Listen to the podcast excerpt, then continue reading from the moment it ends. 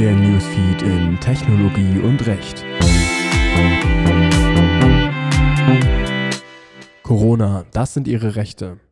Der Bundestag hat am 25.03. einstimmig ein Gesetz und damit zahlreiche zivilrechtliche Änderungen beschlossen.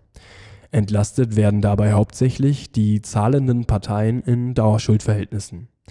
Ziel ist es, Zahlungsengpässe, die aufgrund der Corona-Krise und den einhergehenden Beschränkungen möglicherweise entstehen, zu beschränken und Betroffene bestmöglich zu entlasten. Im Einzelnen ergeben sich folgende Änderungen. Ein Moratorium für Leistungen im Dauerschuldverhältnis. Ein solcher Leistungsaufschub soll grundsätzlich für Verbraucher und Kleinstunternehmen gelten. Verbraucher haben danach künftig das Recht, Leistungen aus einem Dauerschuldverhältnis bis zum 30. Juni 2020 zu verweigern. Voraussetzung dafür ist, dass der Vertrag vor dem 8. März 2020 geschlossen wurde, dass die Leistung ohne Gefährdung seines angemessenen Lebensunterhalts oder des angemessenen Lebensunterhalts seiner unterhaltsberechtigten Angehörigen nicht möglich wäre dass der Grund dieser Leistungsschwierigkeit auf die Corona-Pandemie zurückzuführen ist und dass das Vertragsverhältnis ein wesentliches Dauerschuldverhältnis darstellt. Darunter fallen alle Verträge, die zur Eindeckung mit Leistungen der angemessenen Daseinsvorsorge, also gewissermaßen der Grundversorgung, erforderlich sind. Ausnahmsweise kann die Leistung jedoch nicht verweigert werden, wenn eine Verweigerung der Leistung gegenüber dem anderen Vertragspartner wiederum unzumutbar wäre. Für Kleinstunternehmer ergeben sich ähnliche Rechte. Ein solcher kann eine Leistung verweigern, sofern das Unternehmen die Leistung nicht erbringen kann oder dem Unternehmen die Erbringung der Leistung ohne Gefährdung der wirtschaftlichen Grundlagen seines Erwerbsbetriebs nicht möglich wäre. Ansonsten gelten die Voraussetzungen für Verbraucher sowie die Erwägung zur Unzumutbarkeit entsprechend. Wichtig. Das Leistungsverweigerungsrecht muss von Verbrauchern und Kleinstunternehmern einredeweise geltend gemacht werden.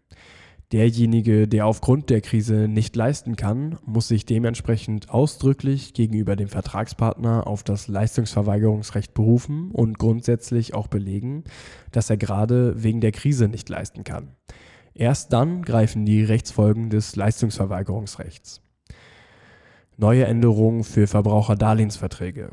Gesonderte Regelungen gelten auch für Verbraucherdarlehensverträge. Diese können unter bestimmten Voraussetzungen gestundet oder sogar angepasst werden.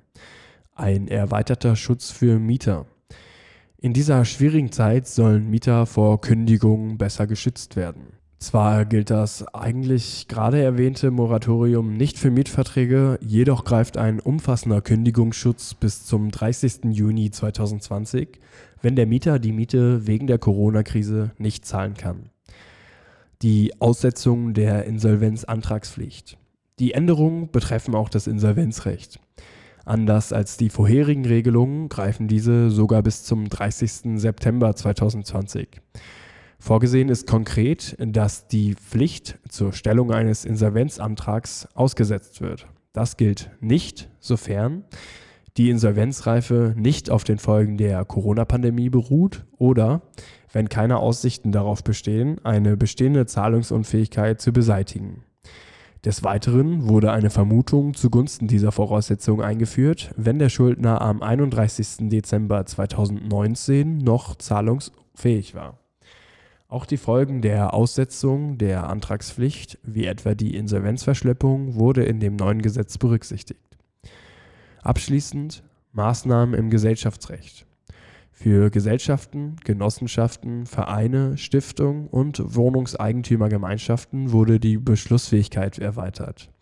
Aufgrund der Einschränkungen sind etwa Hauptversammlungen und ähnliches grundsätzlich nicht mehr möglich, sodass diese zukünftig auch virtuell abgehalten werden können.